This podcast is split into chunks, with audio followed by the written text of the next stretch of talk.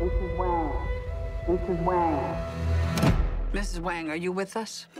I am paying attention.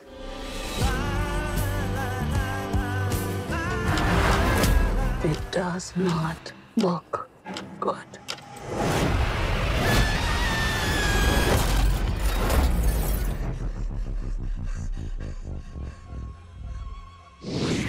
This film told its story with a, a, very special visual language that used these effect shots to really communicate a lot. And we even had to rely mostly on 2D effects over 3D effects simply because we didn't have the computing power or the time or the resources or even the expertise to do anything so fancy. Sometimes a, a good movie can be made just through tasteful application of simple choices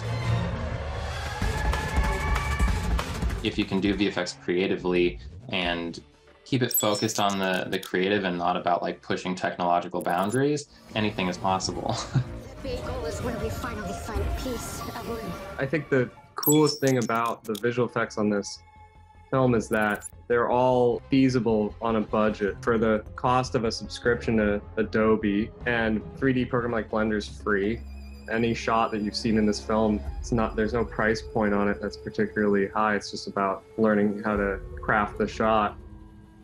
I just started kind of messing around with Blender, as a lot of, a lot of people did that during the pandemic. They download Blender, and there's this one specific thing that everyone does first when you download Blender, which is you do this donut tutorial that Andrew Price of Blender Guru has put together the bagel that's in every shot of that movie is essentially donut tutorial that um, so many people have done. I think that's the big secret here.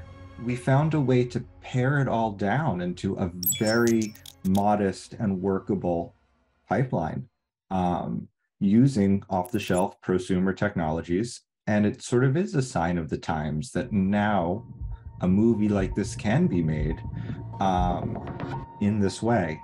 And 10 years ago, that was not the case.